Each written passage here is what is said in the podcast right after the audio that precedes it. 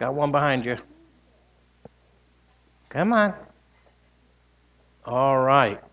Glad everybody's here. Come on in.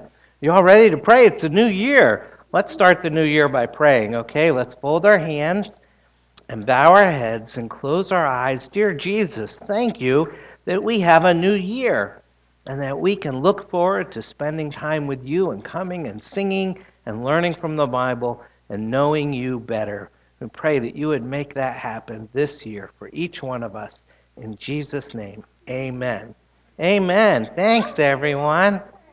Hi. Hi.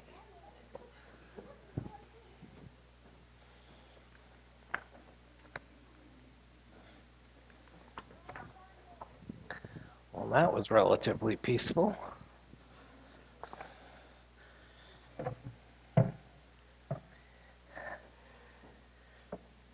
You want to get out your sermon outline says, The plagues of the Lord. Aren't you glad that you're here today to hear about the plagues?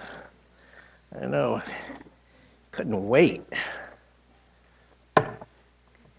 And we have about two and a half chapters, not quite a hundred verses. So I'm not going to make you listen to them because they're quite repetitive.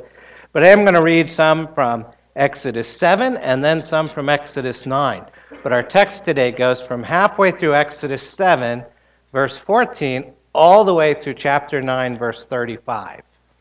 So I'm going to just read two sort of representative texts so you can get the uh, sort of the main points here. And all of the text is not in your bulletin, or it would have been a multi page uh, thing because there's so many verses there.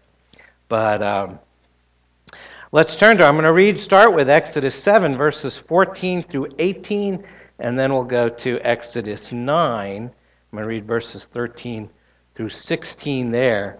Like the first five pages of my manuscript are all the text, so there's a lot of text. So, Exodus 7, starting at verse 14. And uh, we're going from uh, the, the setting here is uh, Moses is beginning to confront Pharaoh. And uh, we're getting ready for the plagues. Remember, we didn't want to do the plagues for Christmas, and uh, so you're welcome. Uh, but now they're back, and uh, so we're going to get them uh, now. And God is teaching us some really, really big things, and it's not just to punish the Egyptians. So, Exodus 7, verses 14 through 18. Then the Lord said to Moses, Pharaoh's heart is hardened. He refuses to let the people go. Go to Pharaoh in the morning as he is going out to the water. Stand on the bank of the Nile to meet him, and take in your hand the staff that turned into a serpent. And you shall say to him, The Lord, the God of the Hebrews, sent me to you, saying, Let my people go, that they may serve me in the wilderness. But so far you have not obeyed. Thus says the Lord. By this you shall know that I am the Lord. Behold, with the staff that is in my hand, I will strike the water that is in the Nile, and it shall turn into blood. The fish in the Nile shall die, and the Nile will stink, and the Egyptians will grow weary of drinking water from the Nile. So we go through that's the first plague. The Nile turns to blood.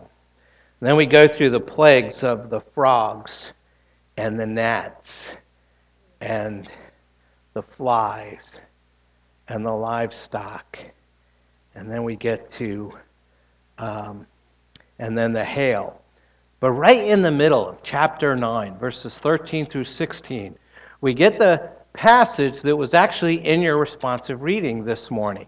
That's quoted again in the book of Romans. Starting there, chapter 9, verse 13. Then the Lord said to Moses, Rise up early in the morning and present yourself before Pharaoh, and say to him, Thus says the Lord, the God of the Hebrews, Let my people go, that they may serve me. For this time I will send all my plagues on you yourself, and on your servants and your people, so that you may know that there is none like me in all the earth. For by now I could have put out my hand and struck you and your people with pestilence and you would have been cut off from the earth. But for this purpose I have raised you up to show you my power, so that my name may be proclaimed in all the earth. It's the word of the Lord. Thanks be to God. Let's pray. Heavenly Father, this is your word, and as always, we are desperately in need of it. We need to be reminded of what makes you so great. We need to see the glory of the Lord. When we see your judgments in your word, we would not be deaf with our ears. We pray we would not be hard with our hearts. Cause our hearts to be soft to your words. Help us to see your warnings and flee to you. Help us to praise you as we see your providence and your sovereignty displayed. Father, before us this morning is your holy, inerrant, and authoritative word. And our hearts are prone to wander, Lord, as the uh, great hymn says, we're prone to leave the God we love. We are idolaters by nature. Our hearts are idol factories. And so, as we bow our heads before you, we cry out that you would take hold of us by your word and by your spirit. Forgive us our idolatry. Tear from the throne of our hearts every idol we've invented in order to set apart Christ alone as Lord. Due to our idolatry, we need a rescuer. We need a deliverer. We need a redeemer. We need a savior. We need the salvation he offers. And so we pray, by the power of your Spirit, help us see Jesus. We ask these things in his name. Amen. Amen. All right. I know you've been waiting with bated breath to get to the plagues. I'm sure some of you, it's your life verse. Well, actually, at the end of April, we will come to one of the most familiar passages in the Bible, certainly the most familiar passage in the book of Exodus, and that's Exodus chapter 20. And you know what's recorded in Exodus chapter 20? The Ten Commandments. And you remember what the first commandment says? Exodus 20, verse 3 You shall have no other gods before me. It's the first commandment. It's first not just in order, but it's first in priority. In fact, all the other commandments are a reflection of the first commandment. To have no other gods means that God Himself has an exclusive place of prominence and obedience. It means there's no one greater, no one more important, no one more worthy of worship than Him. It means that nothing is greater than God. You shall have no other gods before me. That's the first commandment. But what did God say just before he gave this very exclusive decree? He said, Exodus 20, verse 2 I am the Lord your God who brought you out of the land of Egypt, out of the house of slavery. God claims exclusive obedience from his people based on what had previously taken place in Egypt. And what happened in Egypt? God's people were slaves in Egypt, and God delivered them. He brought them out. There is an exodus from Egypt, hence the name of the book. And it's God who makes it happen. In the first six chapters of Exodus, we learn that God is a God who hears. The cry of his people reached his ears. He heard their groaning multiple times. He says, I have heard my people, I have seen my people, I know their suffering.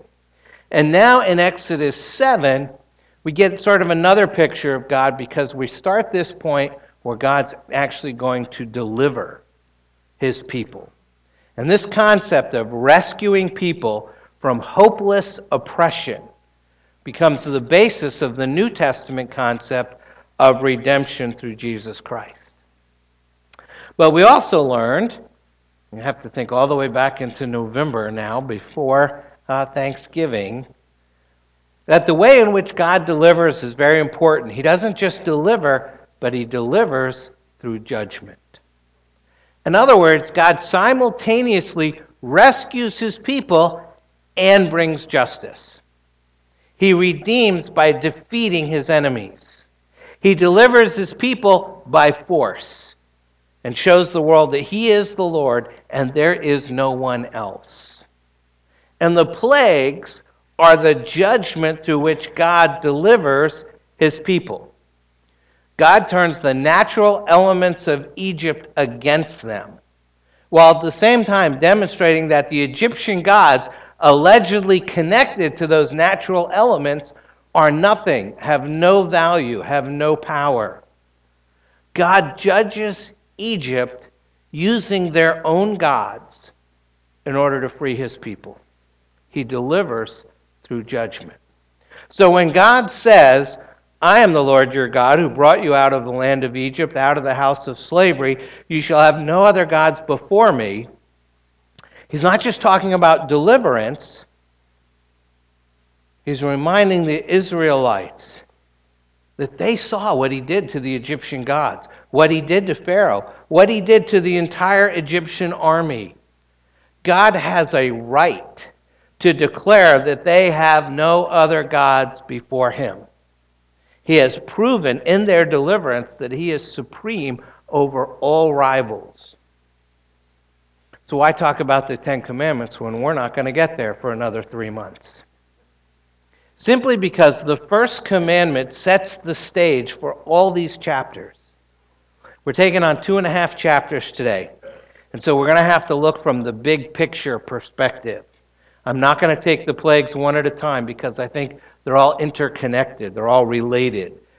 The plagues, and we're going to go through seven of them today, really repeat the same themes over and over, driving the same message home. And so we're going to look at the plagues in general, organizing our thinking around three headings. And the first one is the priority of knowing God. The priority of knowing God. That should be the first blank there in your outline. And we begin with the priority of knowing God because that's the big idea of the plague cycle. The point that God seeks to drive home for both Pharaoh and the Egyptians, for Moses, Aaron, and the Israelites, and for all of us, God is making the point that his agenda in all that he does is to make his great name known. That comes out again and again in the text. Exodus 7, verse 5. The Egyptians shall know that I am the Lord when I stretch out my hand against Egypt and bring out the people of Israel from among them chapter 7, verse 17. Thus says the Lord, By this you shall know that I am the Lord. Behold, with a staff that is in my hand, I will strike the water that is in the Nile, and it shall turn into blood. Exodus 8, verse 10. He said, Tomorrow, Moses said, Be it as you say, so that you may know there is no one like the Lord our God. Chapter 8, verse 22. On that day I will set apart the land of Goshen, where my people dwell so that no swarms of flies uh, shall be there, that you may know that I am the Lord in the midst of the earth. Chapter 9, verse 14. For this time I'll send all my plagues on you yourself and on your servants and your people, so that you may know there is none like me in all the earth. Chapter 9, verse 29 Moses said, As soon as I have gone out of the city, I will stretch out my hands to the Lord. The thunder will cease, there will be no more hail, so that you may know that the earth is the Lord's. Why does God judge the Egyptians and deliver Israel in this manner? Why, for that matter, does God do anything that He does? He does it so that His name might be known, that we know there is none like Him in all the earth. That's what God's doing. That's His purpose and His design in all His works from creation through providence to redemption. That's why he sent his son, the Lord Jesus Christ, so that his name might be known. John 1, verse 18. No one has ever seen God, the only God who is at the Father's side. He has made him known. Jesus came to make God known. It's God's agenda for your life. Look at what Jesus himself said, John 17, verse 3. And this is eternal life that they know you the only true God, and Jesus Christ, whom you have sent. God's agenda all the time is that his name may be known in all the earth, that his glory be displayed to the infinite joy of all who trust in his Son, and to the distress and rebuke of those who rebel against him. So, the big idea, the macro theme in the plagues, is that God wants to be known.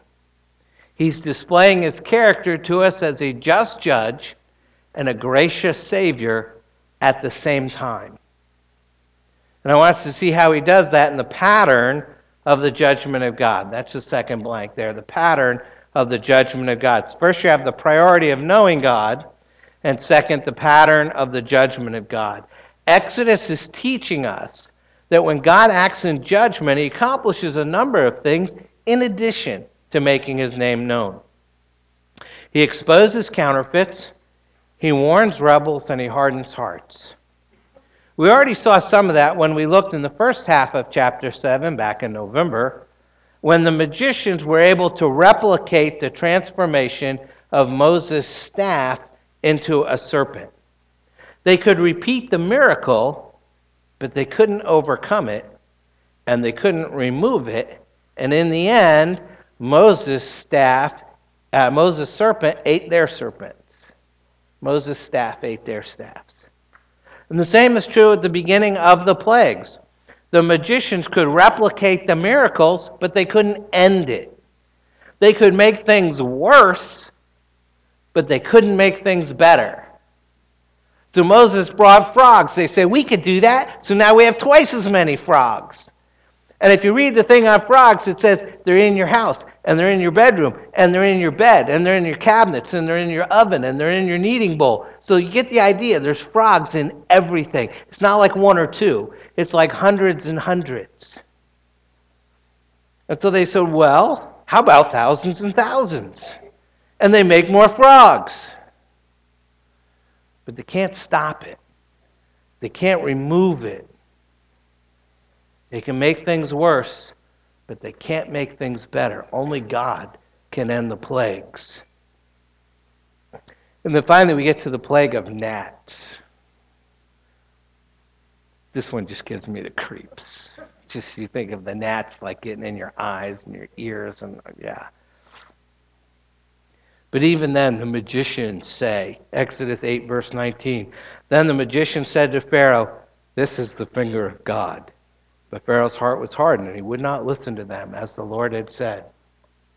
And so the magicians are exposed as counterfeits and frauds. But so too are the gods of Egypt themselves. The plagues of Egypt are judgments not only on the people of Egypt, but also on the false gods and pagan idols of Egypt. And so, for example, Hapi is the name of the deified Nile River in Egyptian religion. It's worshipped as the giver of life. And here is Hapi, the Nile River, the giver of life, bleeding out. The Nile turned to blood. Another one, the fertility goddess Hecate, her symbol is a frog the giver of life, the fertility god, goddess, and here are frogs piled up dead and rotting in the streets of Egypt. Some fertility goddess, uh, goddess Hecate was. And then there's a plague of livestock designed to mock all the sacred bulls of Egypt. Isis had bull's horns. Hathor has a bovine head. The god Ra is embodied as a bull. And they all drop dead at the word of the Lord. Amun Ra, the sun god, and the ninth plague, which is actually in a couple weeks, target of the wrath and judgment of God. His rising is considered to be a sign of the coming of life and his setting of death. But when God speaks, Amun Ra's light no longer shines. And even the sun god is judged, and darkness reigns over Egypt. Here are the magicians of Egypt exposed as powerless practitioners of pagan deception. Here's the gods of Egypt unmasked as frauds, as empty, weak, powerless idols. The plagues of Egypt are designed to tell us that idols are empty, worthless things. The plagues of Egypt are designed to tell us that devotion to anyone or anything other than Yahweh, the God and Father of our Lord Jesus Christ, will one day mean being reduced to a laughing stock. God is mocking the mighty claims of Egyptians, uh, Egypt's magicians and their mighty deities.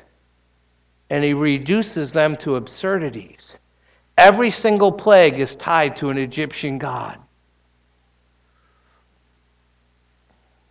Frog symbol of life. I'm going to give you lots of dead frogs. The Nile River, symbol of life, going to bleed out.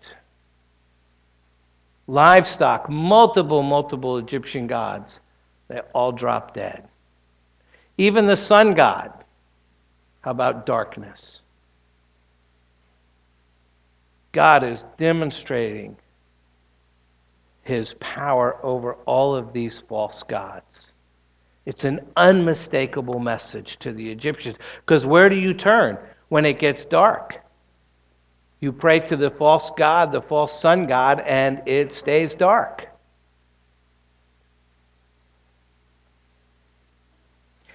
I think it was G.K. Chesterton who said, When we do not believe in God, the alternative is not believing in nothing, it's believing in anything. Be careful where you place your faith. Be careful where you place your trust. Be careful where you place your hope. Be careful where you place your confidence. If it's not in the Lord Jesus Christ, then it's an idol. And someday God will expose your idol as utter foolishness. And so the first part of the pattern of the judgment of God comes in exposing counterfeits. Second has to do with warning rebels. And we're going to see this again in two weeks. But for now, it's important to realize that God's not simply acting in wrath, He's also acting in mercy. Every time Moses speaks, he offers Pharaoh a way out, a way of escape from this judgment to come from the next plague. If only he'll bow before the Lord, align his will with the one true God, if only he'll obey what God has said, and so God warns rebels. We see it especially in Exodus 9. Exodus 9, verses 18 through 21. Behold, about this time tomorrow I will cause very heavy hail to fall, such as never been, uh, has been in Egypt from the day it was founded until now. Now therefore send, get your livestock and all that you have in the field into safe shelter, for every man and beast that is in the field and is not brought home will die when the hail falls on them. Then whoever feared the word of the Lord among the servants of Pharaoh hurried his slaves and his livestock into the houses. But whoever did not pay attention to the word of the Lord left his slaves and his livestock in the field. What's going on? Judgment's coming. God's telling them. If you don't listen, if you don't obey, you'll die. Flee the wrath of God. That's what God is sending Moses to tell Egypt judgment's coming, flee the wrath to come. And those who fear the word of the Lord heard the warning and were spared. It's not a difficult point to apply, is it? The plagues and judgments of Egypt foreshadow God's wrath. And what we're seeing here is not total wrath. These judgments serve as a warning. These are hints and shadows and glimpses of the holy wrath of a just God, who will one day hold all the world to account through an ultimate judgment. And so he's warning us flee the wrath to come, fear the warning of God, hear the word of the Lord, and find safety in his mercy. There's still time. 2 Peter 3 9. The Lord is not slow to fulfill his promise, as some count slowness, but is patient toward you, not wishing that any should perish, but that all should reach repentance, even the Egyptians. And so he's warning them. And by warning them, he's warning us. He's warning us that he will not wink at sin, that he's a just judge. And while there's still time, we should flee the wrath to come. And then the third part of the pattern of God's judgment is the hardening of rebel hearts. That's particularly seen with Pharaoh. I'm not going to spend a long uh, a lot of time on this today because it's a major theme for next week's sermon. But it's important for us to see today that Pharaoh seems utterly unwilling to submit to Moses' warnings and to God's rebuke. And these chapters before us talk about the hardening of Pharaoh's heart in two contrasting ways. Sometimes it says that Pharaoh hardens his own heart, and other times it says that God hardens Pharaoh's heart. Especially clear if you look at the very end of our passage, the very end of chapter 9, beginning of verse 10. It says, uh, 934, when Pharaoh saw the rain and the hail and the thunder had ceased, he sinned yet again and hardened his heart, he and his servants. So the heart of Pharaoh was hardened, and he did not let the people of Israel go, just as the Lord had spoken through Moses. Then the Lord said to Moses, Go into Pharaoh, for I have hardened his heart and the heart of his servants, that I may show these signs of mine among them, and that you may tell in the hearing of your son and of your grandson how I have dealt harshly with the Egyptians and what signs I have done among them, that you may know that I am the Lord. So, even as we read in Romans earlier, our responsive reading, hardening, mercy. The goal of both is so that you may know the one true God, that you may know that He is the Lord. Who hardened Pharaoh's heart? Well, Pharaoh hardened Pharaoh's heart. And yet it's the will of our Lord that Pharaoh's heart should be hard.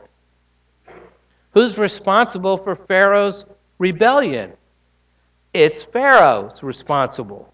And yet the Lord, in his sovereign providence, governed even Pharaoh's rebellion, that his heart might be hardened, that God might execute his judgment, that the world might know there is no one like the Lord our God.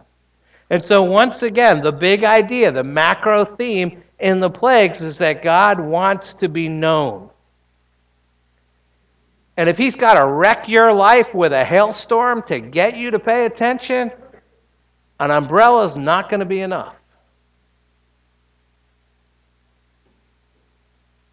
I told a high school Sunday school class uh, earlier this morning. I said, I've been doing this almost 25 years now, and every now and then somebody comes in and says, Oh, Dr. Dave, my life's hit bottom. I say, Oh, no. It hasn't. You're not even close. Repent now, or it's going to get way worse than it is now. Because God will bring you down as far as He needs to bring you to get your attention. So repent now, or your life will get worse. And most people do, but sometimes people don't. And sometimes people come back three, four, five times. My life is still terrible. No kidding. You haven't done any of the stuff that I said. You haven't repented. You're not reading the Bible. You're not doing any of this stuff. I got nothing else for you. You've ignored me five times. I'm out of ideas. Repent and be saved, or it's just going to keep getting worse. And every now and then it just keeps getting worse. That's real people and real lives in this area. And to be honest with you, it really hurts to watch knowing there's just not much you can do about it. If people choose to harden their hearts, you can plea, you can beg, you can pray. But at some point, it's them and God, and they always lose. So, once again, the big idea is God wants to be known. Even in this pattern of judgment, of warning us, of showing mercy, of bringing judgment. It's all for the purpose that we might know Him. But you can also see how He displays His character as a just judge and a gracious Savior, uh, and how He protects the people of God. In these passages, He protects the people of God. The plagues don't come to the Israelite, not even darkness. It says, it's still light in Goshen. They don't get the gnats, they don't get the flies. So you have the priority of knowing God, the pattern of the judgment of God, and the protection of the people of God. God's raining down his wrath on Egypt, and yet at the same time, he preserves his people. They're safe.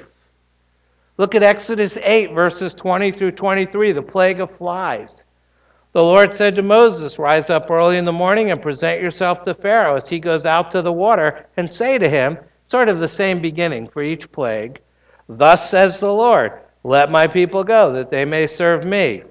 Or else, if you will not let my people go, behold, I will send swarms of flies on you and your servants and your people, and into your houses, and the houses of the Egyptians shall be filled with swarms of flies, and also the ground on which they stand. But on that day I will set apart the land of Goshen, where my people dwell, so that no swarms of flies shall be there, that you may know that I am the Lord in the midst of the earth.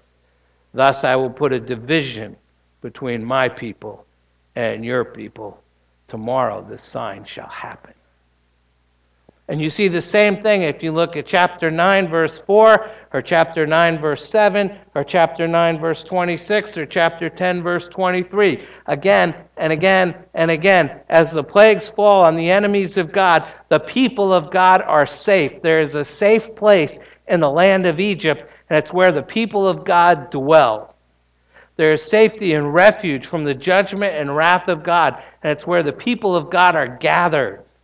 There's only one place where you're free from judgment and condemnation, and it's by taking your place through faith in Christ and the great assembly of the believers. It's by belonging to the people of God. And there and only there is there security from just judgment.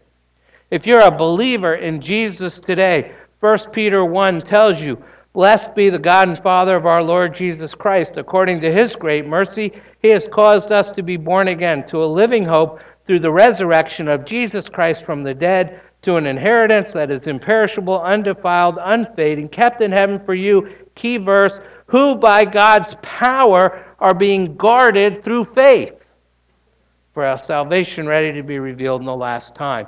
You are being kept by the power of God for a salvation ready to be revealed at the last time. You are safe. Through every trial, in the midst of every storm, God will hold you secure. He will keep you safe, and no wrath will ever fall on you.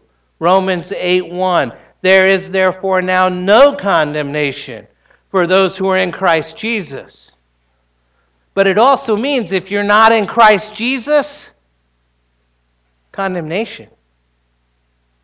There's a real clear dividing line. God says, I'll make a division between my people and your people.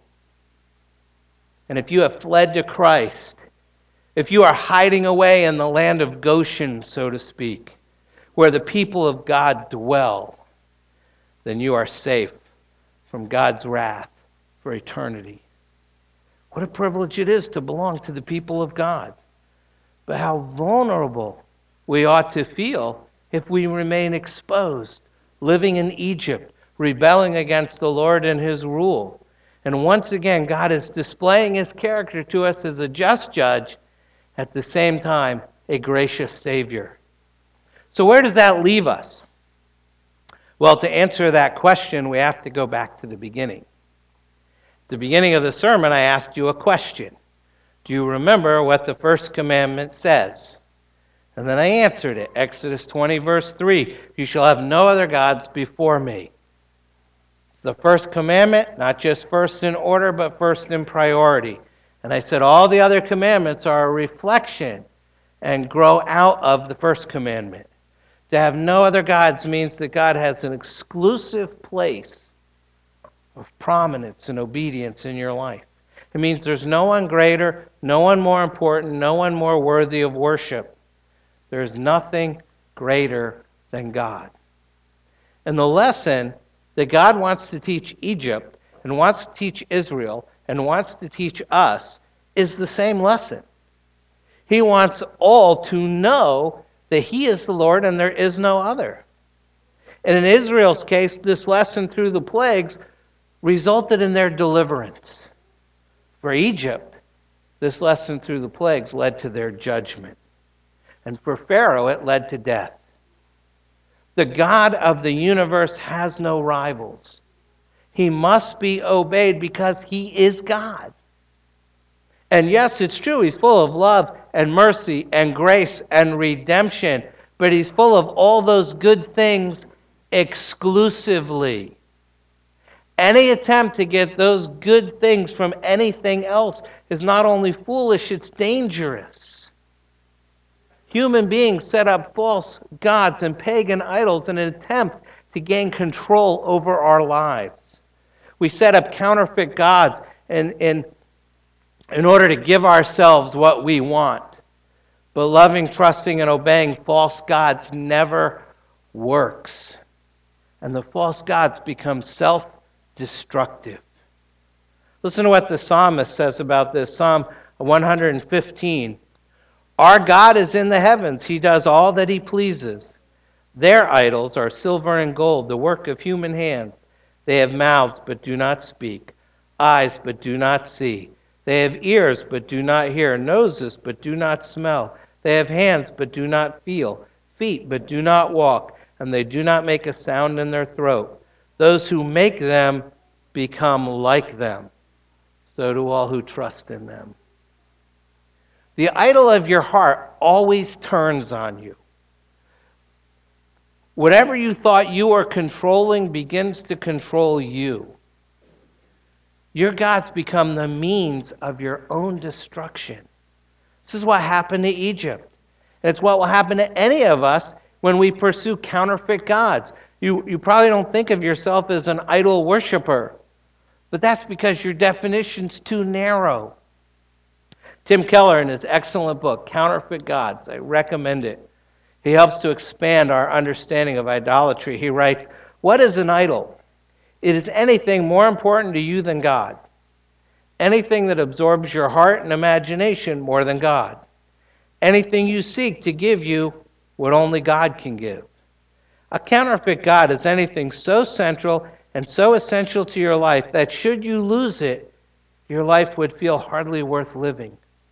An idol is whatever you look at and say in your heart of hearts, if I have that, then I'll feel my life has meaning. Then I'll know I have value. Then I'll feel significant and secure. There's many ways to describe that kind of relationship to something, but perhaps the best one is worship.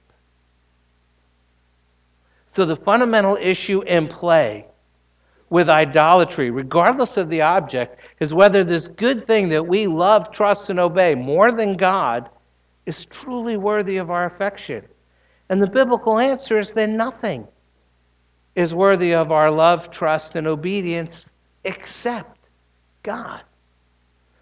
People are consumed by their idols.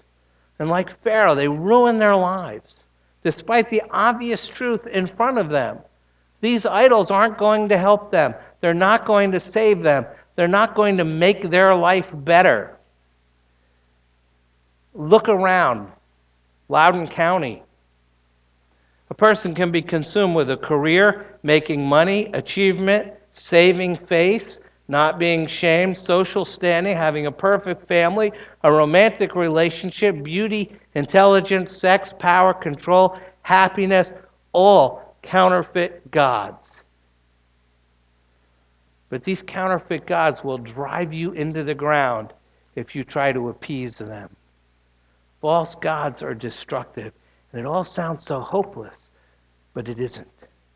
The book of Exodus is designed to show us the power of the one true God the God who redeems, the God who delivers, the God who rescues, the God who saves. This book, and especially these chapters on the plagues, show us that the God of Abraham, Isaac, and Jacob is the one true God. He's supreme above all rivals. If you trust Him, believe in Him, place your faith in Him, you'll be spared from judgment. Disobey him, follow your own path, and your counterfeit gods will turn on you. Let me finish by asking you another question. Probably shouldn't have said the word finish. Let me ask you another question. Why does God protect his people? Look again at Exodus 8:22. On that day I will set apart the land of Goshen where my people dwell, so that no swarms of flies shall be there, that you may know that I am the Lord in the midst of the earth. You know, God's goal with the judgment and God's goal with the deliverance is the same that you'll know He's God. If you miss that, you're missing the point of all this. And notice here how Moses stands as the pivot point in every single one of these acts of judgment. Moses warns Pharaoh, Pharaoh resists. Moses acts, judgment falls. Then Pharaoh asks Moses to pray, make it stop. Moses prays, it stops. Then Moses, uh, then Pharaoh hardens his heart, and then we start all over again, and we do it ten times. It's a picture to us. I mean, when Moses prays, judgment is lifted. And it's a picture to us of God's perfect servant, the mediator of a better covenant, the one greater than Moses, by whose obedience and blood, by whose perfect intercession, the wrath of God that ought to fall on each and every one of our rebel hearts is lifted. And not merely because he asked, because he himself has paid. The wrath of God has fallen, but it fell on him that it might not fall on us.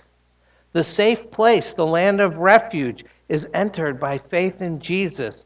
When he obeys for you and bleeds for you and intercedes for you, the wrath of God that your sin and my sin have incurred is taken away, having spent itself on Christ crucified.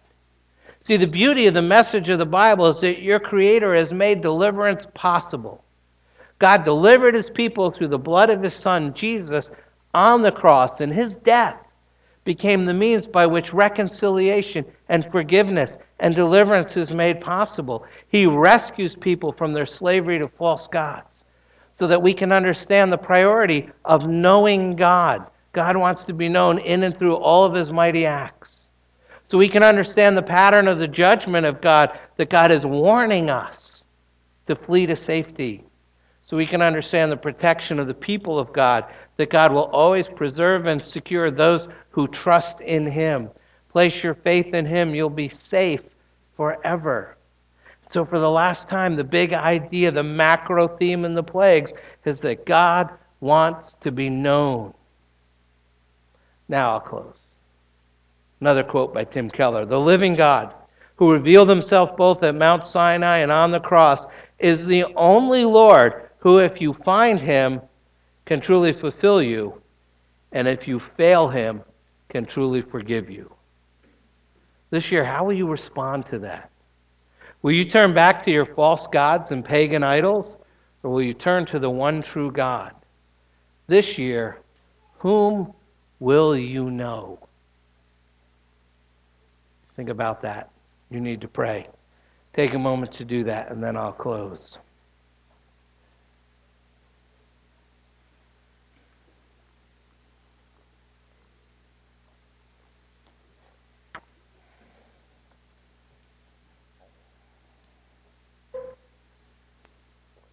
Let's pray together.